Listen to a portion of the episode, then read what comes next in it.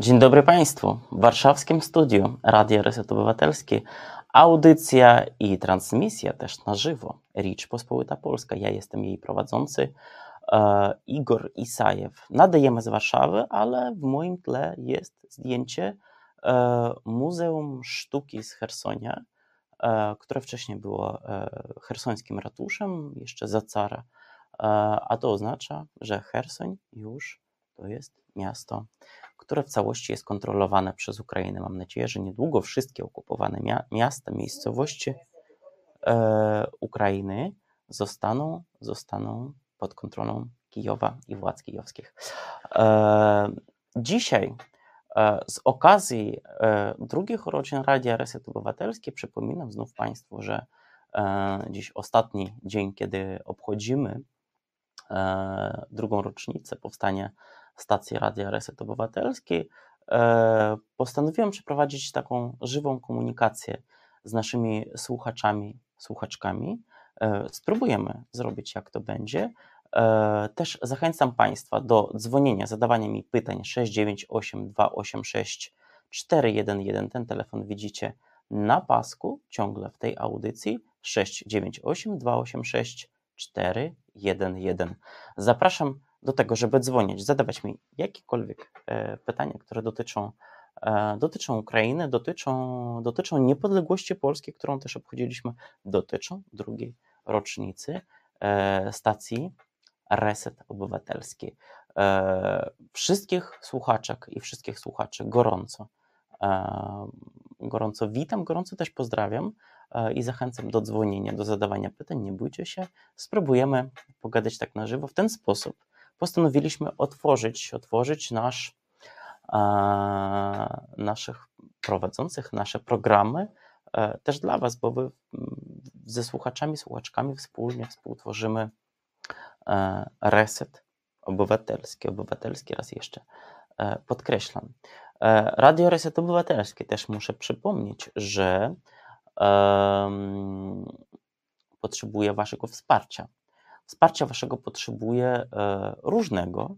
Przede wszystkim możecie wesprzeć Państwo Radio Reset Obywatelskiego, ustalając przelewy, najlepiej regularne, można niewielką nawet kwotą, e, poprzez e, serwis Patreon, czy poprzez dane do przelewu do, nam z, z tytułem Darowizna na cele statutowe Radia Reset Obywatelski. Natomiast E, tak samo możecie wesprzeć naszą stację, jeśli będziecie opowiadać o naszych transmisjach, opowiadać o naszych programach, opowiadać o e, wydarzeniach, które wspólnie organizujemy mm, e, i szerować nasze transmisje, zapraszać swoich znajomych do polubienia naszych mediów społecznościowych, szczególnie transmisji na YouTubie, a także kont w Twitterze i na Facebooku. Jeszcze raz przypominam, że dzisiaj odbieram od Państwa telefony pod numerem 698 286 411. Zapraszam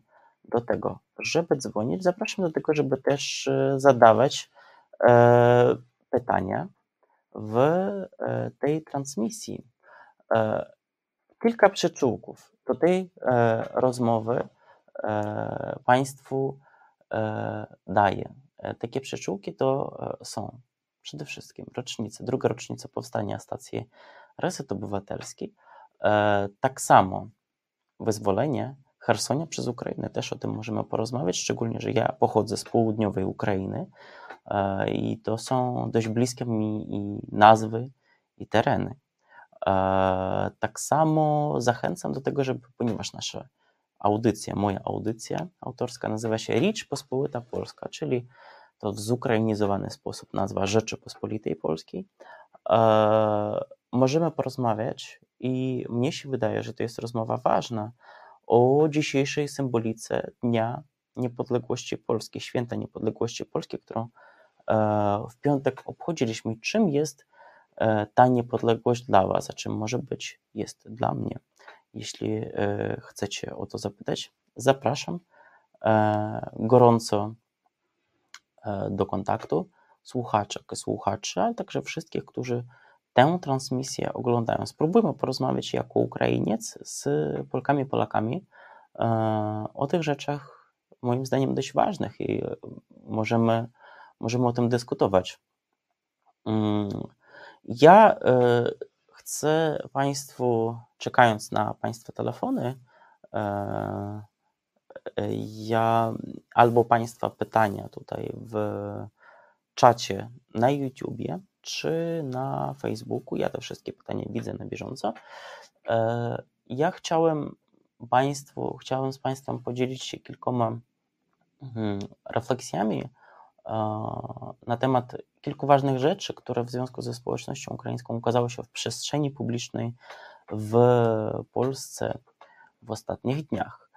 Pierwszy to ubiegłotygodniowy wywiad Tomasza Kwaśniewskiego, redaktora dużego formatu, i to jest materiał dużego formatu, który dotyczył tego, mm, żeby mm, w jaki sposób e, Polacy, Polki tak samo e, muszą, czy nie muszą, tylko mogą postrzegać współczesną imigrację ukraińską w Polsce, także uchodźców wojennych. I ten wywiad jest przeprowadzony pod takim e, tytułem, że sam autor wstydzi się jakichś niewygodnych pytań e, albo niewygodnych refleksji, e, jak o tym rozmawiać. Bardzo polecam, bardzo polecam ten materiał.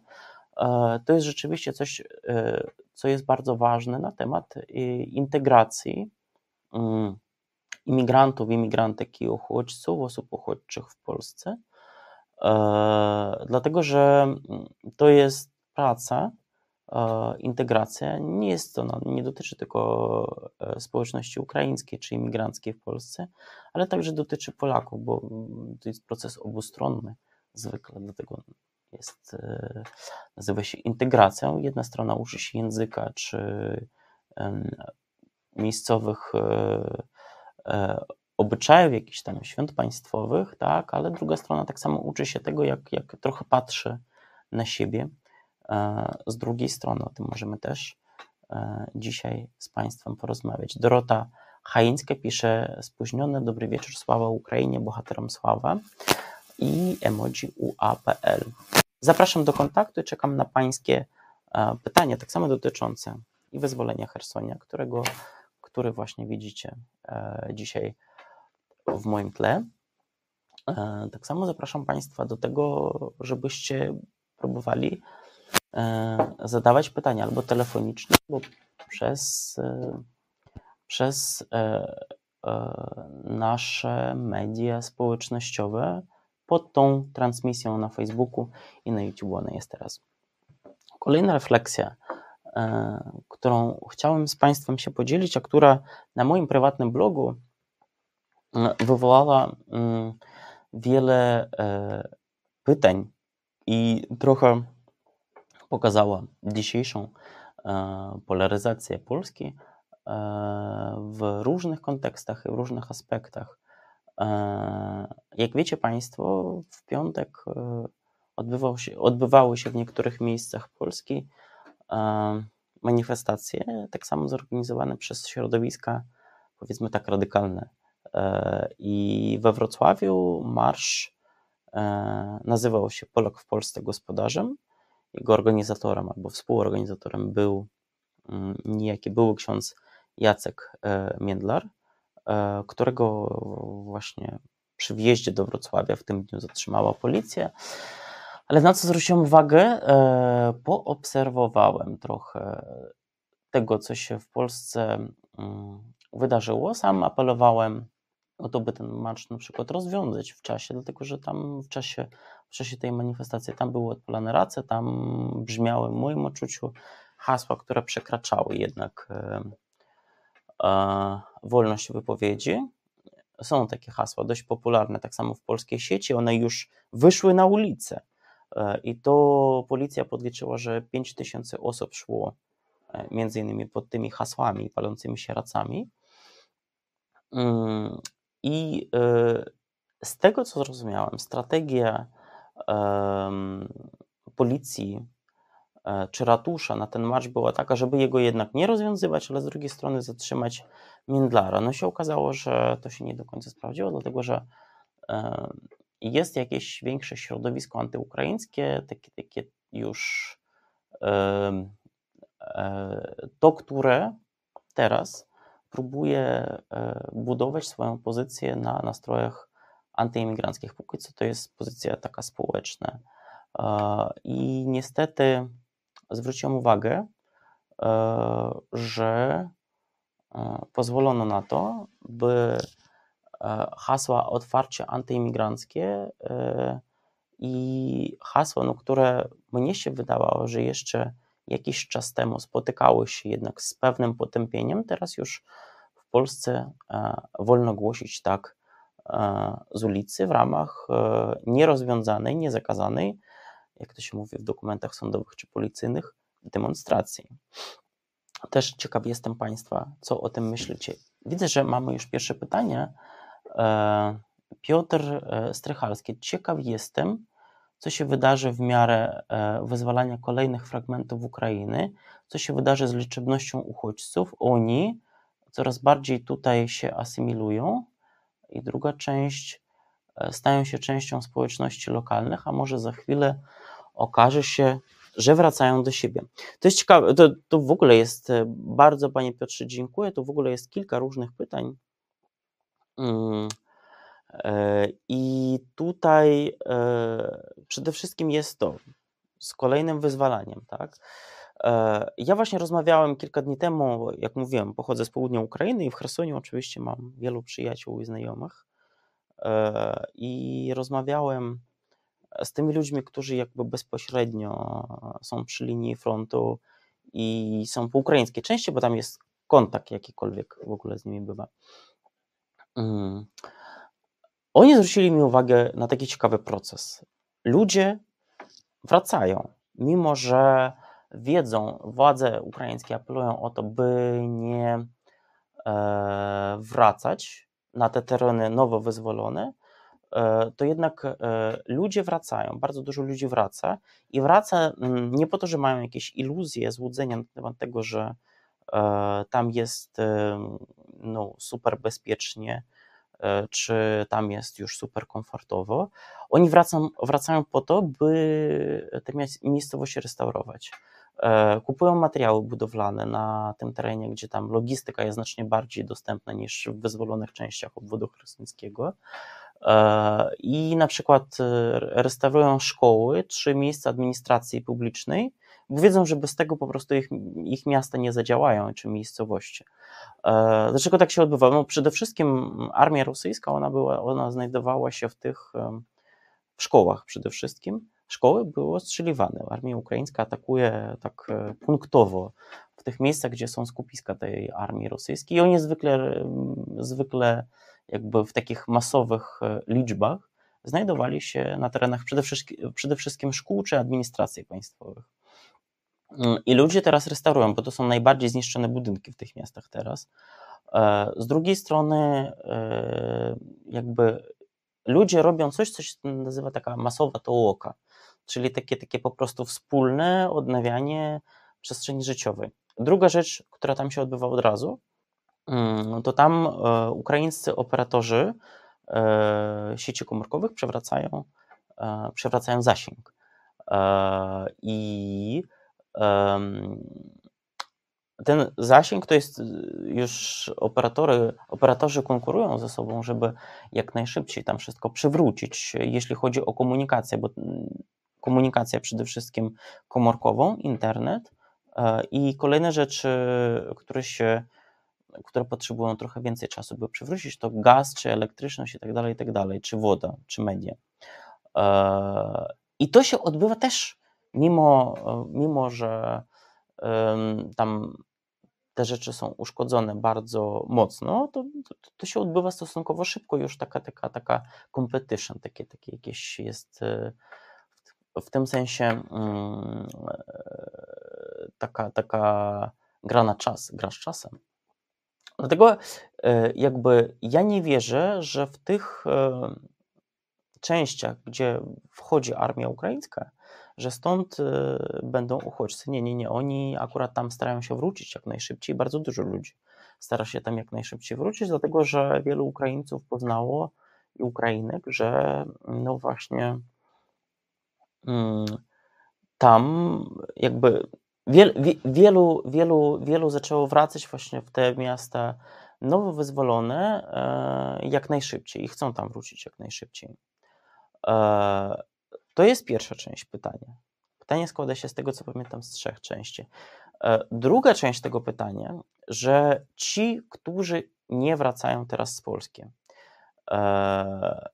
Ja właśnie pamiętam, jak byłem w Przemyślu wolontariuszem, to wiosną, to był czy kwiecień, czy maj, jakoś tak. Ja wiedziałem, że wielu ludzi, właśnie w tym momencie byłem, kiedy ta liczba tych ludzi, którzy przyjeżdżają, mniej więcej zrównała się, a czasem przewyższała tę liczbę ludzi, którzy wyjeżdżali. I właśnie bardzo dużo ludzi, jakby po kilku tygodniach pobytu w Polsce, e, zrozumieli, że tutaj się e, nie zatrzymają z różnych powodów. E, oni bardzo często wracali, przy czym wracali do dość niebezpiecznych. Na przykład ja pamiętam kilku ludzi, którzy wracali do obwodu donieckiego wtedy, kiedy armia ukraińska tam się wycofywała stąd. E, I taki proces był wtedy. E, ci, którzy w Polsce prawdopodobnie zostaną, jak ja to widzę, to są ci, którzy tutaj już się zatrzymali na długo. Niestety Ukraina, um, oni zatrzymali się z różnych powodów. Może dlatego, że nie mieli um, już domów, jest taka też kategoria ludzi, tak, y, którzy stracili swoje mieszkanie. Tak czy inaczej, w różny, czy tutaj w Polsce, czy tam w Ukrainie, trzeba będzie im trochę budować życie od nowa. I ci, ci ludzie, skoro już zaczęli tutaj budować życie od nowa, to prawdopodobnie już nie wrócą. E, takie mam niestety wrażenie. Ukrainie jeszcze, przed Ukrainą jeszcze duża walka i w Ukrainie brzmią głosy na ten temat, żeby tych ludzi wrócić. E, żeby tych ludzi jakoś wrócić. E, I właśnie część z tych uchodźców ukraińskich, którzy tutaj są, mm, z każdym miesiącem, która będzie decydowała na to, że w Polsce zostanie na dłużej, będzie coraz większe i większe i większe.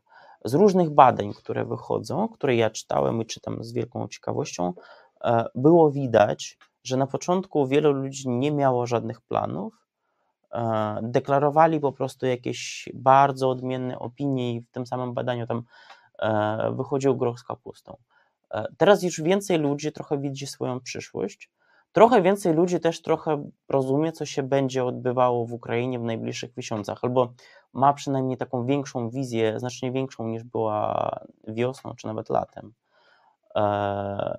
Już trochę więcej ludzi wie, że e, i to wie tak już jako odbiera to jako taką wiedzę, um, która prawdopodobnie z, z wysokim prawdopodobieństwem się spełni, że Ukraina stanie się, um, że Ukraina e, ma teraz inicjatywę, że Ukraina powoli wyzwala swoje terytoria, że Ukraina jakoś tam E, w tej wojnie zwycięży.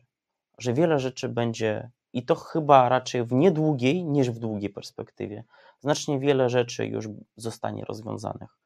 E, z drugiej strony przed Ukrainą stoją duże wyzwania na to, że trzeba będzie ten kraj odbudować. Też nie ma nikt iluzji, że e, ten kraj jest zniszczony. Tak? I w związku z tym równaniem, każde to równanie przykłada na swoją własną sytuację życiową, i w związku z tym równaniem, z, każdym, z, z każdą osobą, będziemy widzieć, czy ona bardziej skłonna jest zostać w Polsce, czy będzie jechać do Ukrainy. No i właśnie za jakiś czas zobaczymy, ile ludzi zostanie. Już chyba możemy założyć, że dużo, dużo z tych uchodźców wojennych, tych, którzy przyjechali po 24 lutego, E, tutaj zostanie. Jak dużo to będzie, nie wiem. Póki co nie wygląda, że to będzie nawet, nie wiem, 50%. Prawdopodobnie będzie mniej. Jak już widzicie, już ta liczba ludzi, którzy tutaj zostali, ona jest w okolicy miliona. E, chociaż wcześniej były nawet 3 miliony, tak? Oni gdzieś albo pojechali dalej, albo wrócili, więc e, ona się już znacząco zmniejszyła. Dobrze, przejdźmy do innych pytań. E, Dorota Chaińska pisze, poproszę ten komentarz pokazać. Piotrowie odpowiada, poznałam uchodźców z Ukrainy przez kilka miesięcy byli moimi sąsiadami, obecnie przebywają w okolicy Gdańska ze względu na możliwość podjęcia pracy. Chyba się odnaleźli w Polsce. E, tutaj ważna uwaga. Odnaleźli się w Polsce, ale zwykle praca dla Ukraińców jest pracą taką tymczasową. Właśnie agencja, które w większości zatrudnia Ukraińców, to są agencje pracy tymczasowej, tak się nazywają. I e, jakby pytanie jest, e, że tymczasowo się zatrzymali, czy jednak zatrzymają się na długo. To jest ważne, tak? Czyli w jakiejś krótkoczasowej perspektywie oni się znaleźli tutaj. Natomiast jakby doświadczenie migracji ukraińskiej przed 24 lutego pokazuje, że w większości to były osoby, które tak wahadłowo e, mieszkali między Polską a Ukrainą.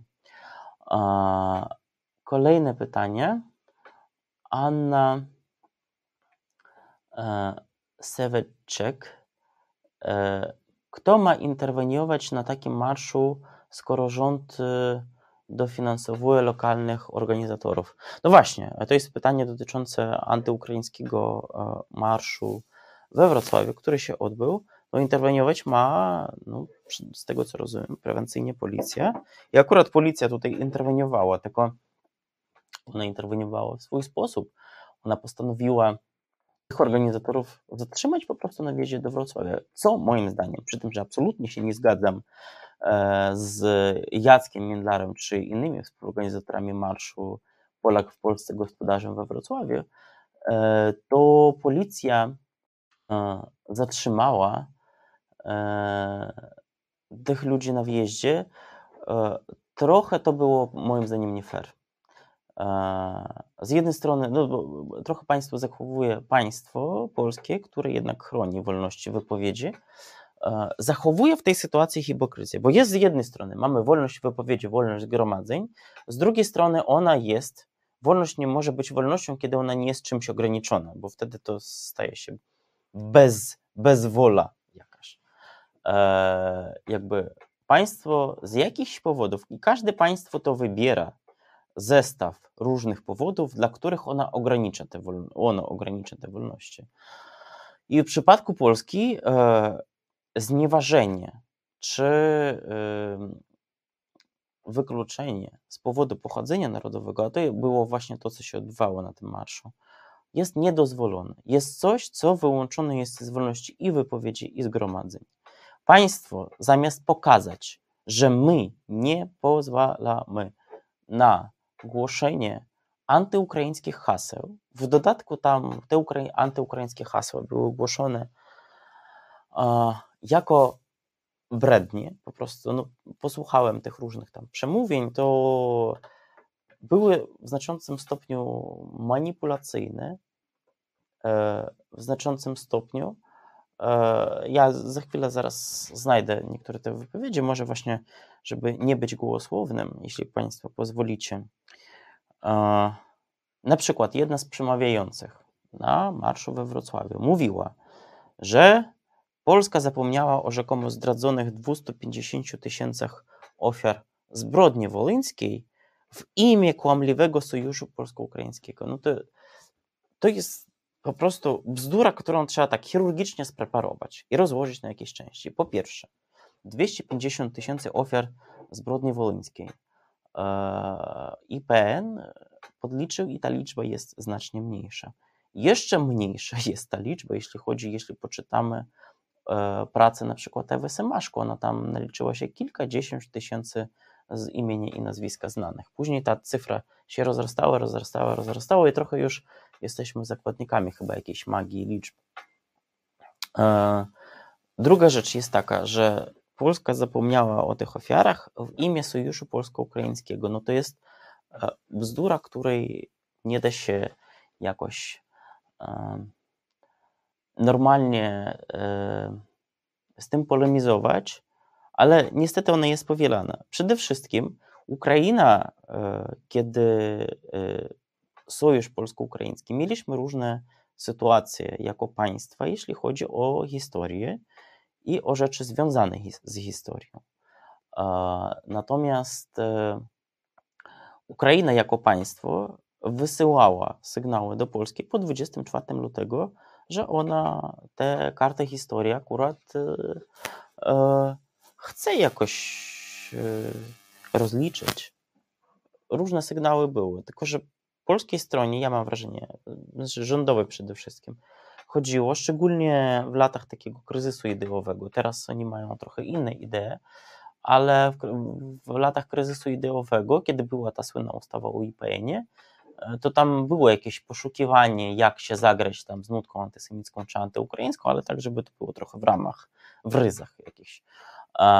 I e, wtedy próbowano tym jakoś zagrać, dlatego zależało e, Warszawie i wtedy było akurat tak, takie, takie apogeum różnych konfliktów między Warszawą a Kijowem na tematy, na tematy historyczne, kiedy zakazano, ukraińska strona zakazała ekshumację na przykład e, polskiej stronie, polskiemu IPN-owi.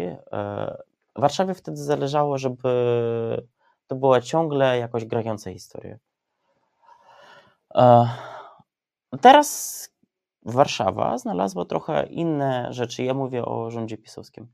Warszawa znalazła trochę inne rzeczy na powiedzmy tak skrzypienie ideowe swoich wyborców, ale to nie oznacza, że jakby ta gra polityczna nie ma nic wspólnego z tym, że Polska zdradziła 250 tysięcy ofiar rzezi wołyńskiej na rzecz sojuszu polsko-ukraińskiego. No to po prostu większej bzdury nie można wymyśleć. Interpretacja jest ulomna. Prawdopodobnie tutaj jeszcze są jakieś pytania, więc może, może poczy, po, po, po, po, poczytajmy. Jeśli ja mogę poprosić trochę o ich y, powiększenie, to byłbym wdzięczny. Dobrze, y, poproszę tak, poproszę na dół. E, Tomasz Szyndralewicz, na stały słuchacz, pisze Schizofrenia rządzącej partii, cholubiącej parafaszystów, a deklarującej pomoc Ukraińcom. No to właśnie jest to, co było założone mniej więcej w 2016 roku, co, o, czym, o czym powiedziałem. E, e, to rzeczywiście była taka schizofrenia, tylko ja, ja mam wrażenie, ja mam wrażenie, że akurat PiSowi ta schizofrenia trochę minęła. A z drugiej strony środowiska, które są bardziej po prawej stronie od PiSu, trochę to traktują w ten sposób, że Polska zdradziła w imię ulomnego sojuszu polsko-ukraińskiego, zdradziła ofiary rzezi wolyńskiej. No, po prostu PiS zrezygnował z tej gry, tak? E, trochę inaczej. E, dobrze. E, Anna, to, to, tu jest pytanie. Anna Miło człowiek, który nie posługuje się własnym imieniem i nazwiskiem, nie wiem, albo się posługuje, tak się nazywa. Ja mam pytanie, panie Igorze, dlaczego pan zawsze obraża Polskę i Polaków? Czy mogę poprosić o e, jakieś tak? Co pan miał na myśli, publikując takie posty z okazji naszego święta odzyskania niepodległości? Niestety nie mogę widzieć w, tej, w tym w tym czacie, o jakie zdjęcie chodzi. Jeśli, jeśli ja mogę poprosić osoby mówiące w języku polskim, zamiast wysyłania linków, o opisanie swojego pytania, wtedy będę mógł się normalnie do niego odnieść, jeśli to będzie poprzez e, narzędzie języka polskiego opisane, a nie poprzez linki. E, Olga Budniak, straszny wstyd. Zdelegalizujmy kiedyś te indywidua. No właśnie, tak, trochę e, nie dokończyłem z tym, co było we Wrocławiu.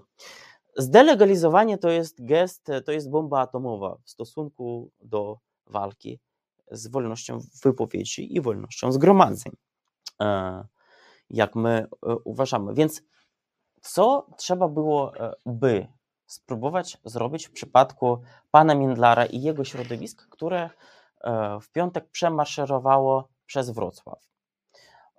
Nie zatrzymywać go po cichu na wjeździe z jednej strony pokazując, że niby my pozwalamy na takie rzeczy w naszej przestrzeni publicznej, ale z drugiej może my zatrzymamy tego Międlara i tam się wszystko rozsypie. Okazało się, że po pierwsze nie rozsypało, e, okazało się, że ratusz wrocławski, szczególne pozdrowienia dla prezydenta Wrocławia, e, pana Sutryka, kiedy były hasła nienawistne dotyczące przede wszystkim banderowców, to jest słowo, którym we współczesnej Polsce w sposób znieważający nazywa się Ukraińców i nie ma to nic wspólnego e, z Stepanem Banderą, tylko e, takie jest, istnieje, istnieje dzisiaj określenie Ukraińców i ono jest obraźliwe. Czy mamy telefon? Tak, mamy telefon w studiu chyba. Okej, okay. wiem, że jest teraz telefon. Za chwilę skończę z tym wątkiem, ale posłuchajmy panią teraz. Tak, dzień dobry. Jak się pani nazywa? Halo, czy pani mnie słyszy? E, Słyszę pana. Tak, dzień dobry. Witam panią. Jak się pani nazywa?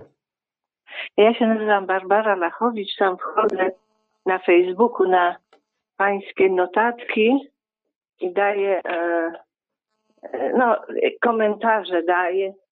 Tam jest takie zdjęcie, co siedzi sobie taka pani na schodkach i remont robi. To taki obrazek charakterystyczny.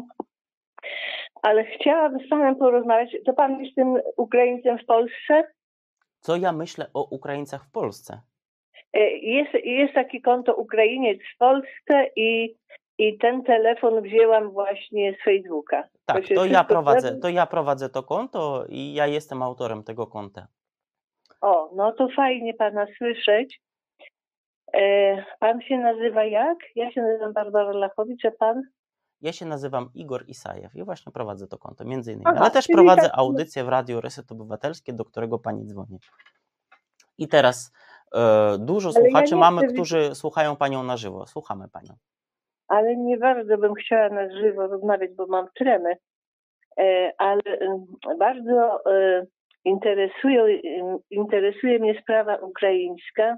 Bardzo to przeżywam, chociaż nie mam żadnych osobistych więzi e, rodzinnych z tamtą stroną. Po prostu bardzo mnie boli, jak coś komuś boli. Także, a, a że kraj jest nam bliski kulturowo i widzę tak dużo podobieństw e, w naszych jakby cechach takich ludzkich, narodowych, e, e, nawet historycznych. My jesteśmy źle położeni w środku Europy, ale myślę sobie nieraz, że Ukraina jeszcze gorzej. I także jesteśmy poobijani historycznie z każdej strony.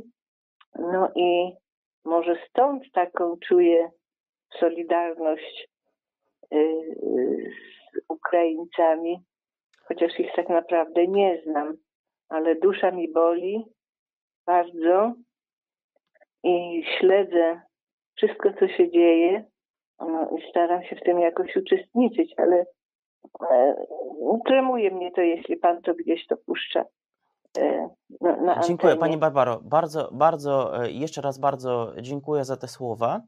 E, To były słowa wsparcia i bardzo, bardzo dziękuję. Pani Barbara szczególnie e, podkreśliła właśnie to, że nie ma żadnych kontaktów rodzinnych z Ukrainą, jak wiele Polaków zresztą ma, ale wiele też nie ma. Tyle, że jestem też bardzo wdzięczny za to, że pani Barbara zrobiła to z takiego odruchu serca, bo mając po prostu taką zwykłą empatię ludzką, e, połączyła się, trochę, trochę spróbowała wejść w sytuację innych ludzi i to jest chyba normalne ludzkie. Dobrze, czytamy, czytajmy kolejne komentarze. O, to, to, to co widzę. Oskar, Oskar pyta, czy nasze święto 11 listopada ci przeszkadza? E, Ja myślę, że e, mnie to święto nie przeszkadza. Mnie przeszkadzają bardzo radykalne e, wydarzenia w związku z tym świętem, które część środowiska polskiego sobie e, urządziła. Mam nadzieję, że wyczerpująco. Oskar Oskar jeszcze pisze: Szanuj ten kraj i historię wspólna, wybaczamy i prosimy o wybaczenie. E, nie wiem, co pan Oskar ma na myśli, mówiąc mi szanuj ten kraj. Ja go szanuję i ja uważam, że nie, szan, nie szanują go ci, którzy próbują go zawłaszczyć. E, Anna Mio, dobrze, jeszcze, jeszcze e, właśnie tam na dole pytanie, ależ wystarczy, że mnie pan odblokuje, będzie widział e, o czym. Dobrze, ja jeszcze raz bardzo bym poprosił, żeby pani, pani Ania opisała o co jej chodzi, używając słów, przecinków, znaków inter, interpunkcyjnych języka polskiego, to da się bez linków jakąkolwiek kwestię stosując narzędzie językowe języka polskiego opisać.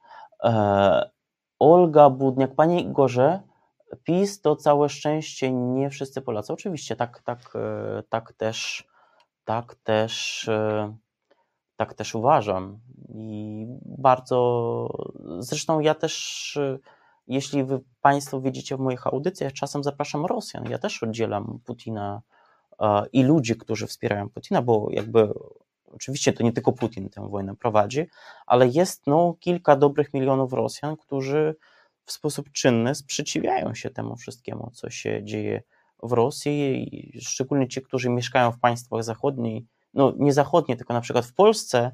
E, ja nie znam, znam, znam tylko parę osób z Facebooka rosyjskojęzycznych, którzy wspierają Putina, a tak w większości Rosjanie oni nie wspierają i w sposób czynny to robią. E, tak, jeszcze raz. Tadeusz Kubicz, 11-11-2022, Dzień Niepodległości, około 50 lat niewoli Niemiec i CCCP. E, niestety, ale Ukraińcy i Polacy zbyt wiele, Darek Bilecki pisze, e, mówi o przyszłości, a za mało o przyszłości. E, wie pan co, ja myślę, że e, to, to jest bardziej takie, takie, takie, takie słowa, ja słyszałem mniej więcej milion razy. E, jak pokazuje doświadczenie, mówienie o przyszłości nie wykluczy mówienia o przeszłości. I niestety, kiedy jest jakaś, no, jak było ewidentnie w 2018 roku, kiedy była słynna ustawa o IPN, to wtedy było widać, że przeszłość zawsze da się wyciągnąć. Niestety, jakby w przypadku relacji polsko-ukraińskich z tym nie da się nic, nie da się nic zrobić. Dorota Haińska mówi, że nie da się dodzwonić do resetu. Zapraszamy, spróbujmy. Jeszcze mamy 20 minut rozmowy, więc spró- Pani Dorota już jest z nami, tak? Pani Doroto? Halo? E, dzień dobry, dobry wieczór właściwie. Dorota z Połczyna Zdroju, którą niektórzy nazywają siostrą Dorotą. Bardzo mi miło dodzwonić się w końcu do, do resetu, bo od paru miesięcy próbowałam. I tak już y, chciałam powiedzieć, y, zdecydowałam się dlatego zadzwonić, bo chciałam z kolei powiedzieć y, trochę moją historię, w cudzysłowie moją, bo kiedy zaczęła się wojna, kiedy się ten wojna w Ukrainie, nagle ja byłam po prostu oczywiście przerażona, tak jak chyba większość ludzi, tym, co się stało i tym, nie tym, że, że nas zaleje fala uchodźców, ale przerażona byłam tym, co zrobi nasz, że tak powiem, rząd, który cały czas miałam przed oczami to, co robią, robią yy, yy, służby graniczne z uchodźcami yy, po, przy granicy z Białorusią. I tak sobie pomyślałam, że kurczę, że ci ludzie, którzy uciekają przed wojną, z, będą w kleszczach między dwiema, po prostu tu będą uciekać przed wojną, a spotkają się z naszą Strażą Graniczną, która Bóg wie, co będzie robić robić. Naprawdę, naprawdę tak myślałam na samym początku i bałam się po prostu o, o, o ludzi. I nagle po prostu jak się ruszyło polskie społeczeństwo, yy, ruszyło w stronę granicy, zaczęło organizować się w sposób taki niesamowity. Ja wiem, że nawet w moim mieście, z mojego miasta jechała pomoc w tamtym kierunku. Y, myśmy byli tutaj zaangażowani i tak dalej, to nagle po prostu stwierdziłam, że nieważne co, co wrednego będzie robił nasz rząd w stosunku do uchodźców, y, my jako społeczeństwo po prostu w miarę swoich możliwości nie damy skrzywdzić y, ludzi, którzy są w potrzebie na tyle, na ile oczywiście możemy. I to, co zrobili Polacy, mnie po prostu podniosło na duchu. Myśmy tutaj, każdy jakby od siebie malutką cząstkę dawał, żeby pomóc. Ja po prostu mam akurat wielki sentyment, bo moja rodzina była zaprzyjaźniona z y, rodziną z Ukrainy, która była wysiedlona y, przez y, akcję Wisła. Byli tu naszymi sąsiadami. Do tej pory utrzymujemy kontakty i właśnie tak jak zaczęłam pisać, że tutaj trafili uchodźcy, to jakby druga część tej rodziny z Ukrainy, która musiała uciekać. Y, y, i po prostu jakoś to tak było mm, normalne. No, po prostu ja mówię, że to, co zrobiło społeczeństwo, jakby mówię, dając psztyczka w nos temu pisowskiemu rządowi, który jest z jednej strony uchodźców na granicy białoruskiej wyrzucał do lasu i, i po prostu robił straszne rzeczy do tej pory z tego, co widzę, się dzieją. Tu po prostu społeczeństwo zadziałało w taki sposób, Ja wiem, co się działo yy, w czasie II wojny światowej, tylko nie mówi się, mówi się, bardzo się podkreśla, co yy, Ukraińcy robili Polakom, ale nie mówi się, co Polacy robią, robili Ukraińcom. Nie mówi się, jak wielu Ukraińców zginęło Y, chcąc ratować swoich sąsiadów. Y, to wszystko jest oparte na jakichś takich fobiach, że my to jesteśmy tacy strasznie dobrzy, a tylko nam y, to, co robili inni, to robili tamci są źli, nam coś zrobili. Ja te wszystkie informacje wiem, bo wiem, że nawet się troszkę tymi, tymi sprawami interesowałam. Może mówię ze względu na te rodzinne tu koligacje i, i na, na te sprawy rodzinne, na tą rodzinę, która tu się znalazła w, w naszym mieście. Zresztą powiem tak, moim, ja, ja pochodzę z Połczyna Zdroju. Y, nasze tu tereny tak zwane zachodnie były całe wioski y, przesiedlane z terenów y, właśnie w wyniku akcji Wisła. Ludzie byli po prostu... Tak, ja mogę, ja mogę, Pani Doroto, mogę dodać, że jedyna w PRL-u szkoła ukraińska, która się znajdowała, ona się znajdowała w Legnicy, to chyba w Waszych waszych okolicach. I to znaczy, dziś... u mnie było takie, u mnie było takie miasteczko, teraz nie pamiętam jak ono się nazywało, wiem, że cała wioska była przesiedlona. Yy, pamiętam, że yy, nie pamiętam jak się nazywało, ale pamiętam, że nasza miejscowa drużyna Pogoń Połczyn jeździła na mecze, już mi teraz wyleciało z głowy, ale to już inna sprawa. W każdym razie bardzo dużo ludzi z terenów yy, tych i ukraińskich i, i, i tych terenów które były później przyłączone, to znaczy połączone. To wszystko było przesiedlanych tutaj na nasze, na nasze Pomorze Zachodnie, nie? Tak zwane ziemie odzyskane, nie wiem od czego, jak tu wcześniej mieszkali Niemcy, ale to już historia jest zawsze, y, zawsze poplątana. Są, są takie czy inne, ale myślę, że Polski, polskie, polskie społeczeństwo y, zdało, zdało tą, że tak powiem, ten egzamin ja po prostu nie wiem, ja, ja to tak osobiście siedzę, sprawdzam wiadomości, teraz się strasznie cieszę Hersoniem w ogóle yy, i cały czas tylko sprawdzam, yy, czy, kto, co już tam jest wyzwolone, chociażby nawet ze względu na, na, na tych moich yy, byłych sąsiadów, którzy akurat wyjechali, bo wiem, że jeszcze tam, gdzie oni mieszkali, to jeszcze są tereny objęte, no niestety tam jeszcze są Rosjanie, ale mam nadzieję, że to wszystko po prostu nie wiem, nie mogę się doczekać, kiedy już skopiecie, że tak powiem, dupy tym rozkazem. Myślę, że wielu, wielu Ukraińców, Ukrainek też nie może się doczekać. Pani Doroto, siostro Doroto, bardzo Pani... Tak, tam nie mówią. Tak, e, widzę, że w komentarzach wywołała Pani e, jakiś efekt e, oklasku, jeśli mogę przekazać te oklaski. A to ja jeszcze nie widzę, bo ja jak dużo, dużo, dużo ludzi przekazuje, e, proszę, prosi, prosi Panią pozdrowić. Ja Panią niestety muszę przerwać, dlatego że jeszcze kilka tak komentarzy tak chciałbym tak przeczytać. Jest, bardzo, dobrego, bardzo dziękuję. Kciuki, po prostu. Bardzo dziękuję Pani Trzymam Doroto. Kciuki. Wszystkiego dobrego. Wzajemnie. Sława Ukrainie. Herojem sława. E, pani Doroto, bardzo, bardzo dziękuję za ten telefon. Ja myślę, że taki format, to teraz e, dyskusja się rozwinęła, myślę, że taki format jeszcze powtórzymy i chyba nie jeden raz, może raz na miesiąc będę próbował robił taki, taki, taki format komunikacji z naszymi słuchaczami, bo widzę, że dużo jednak chce się wypowiedzieć. Tak, co ja widzę z nowszych komentarzy? Wojtek Polak, Wojtek Polak pisze, Igorze, podziwiam Cię przez swoją umiejętność mówienia szczerze i wprost, zbierasz tyle draństwa i zła, ale przecież to e, praca dla ludzi, a nie e, Polaków czy Ukraińców, a o tym wielu e, zapomina. Dziękuję Panie Wojtku za komentarz. Jeszcze przeczytam. Tak, bardzo dużo jest dla Pani Doroty pozdrowień jeszcze raz Pani Dorocie przekazuję. Mogę na dół poprosić o. Tam był większy jakiś taki komentarz, widziałem z linkiem do Wmeritum. Dobrze, link do Wmeritum. Co tutaj pisze człowiek, który się nazywa Antytom Urb. Antytomie Urbie, pozdrawiamy. Żeby cokolwiek dalej robić i, ja, i iść do przodu ku przyszłości, jak Pan mówi, jest konieczne przeproszenie za ludobójstwo w Małopolsce Wschodniej na Wolyniu w latach 39-47, które w taki sposób było dokonywane przez gloryfikowaną przez Was którzy litery o, upa oun, tak samo zaprzestanie kultywowania ich, jak zaprzestanie zaklamywania i, zwi- i e, zmiękczania tego ludobójstwa.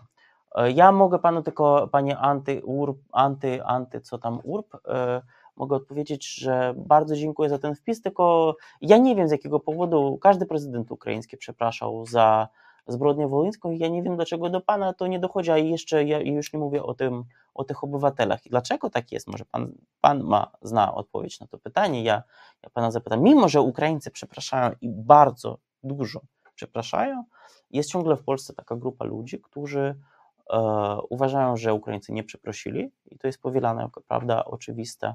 I druga rzecz jest taka, no, że figurują, fi, fi, figuruje taka wypaczona wizja dzisiejszej Ukrainy.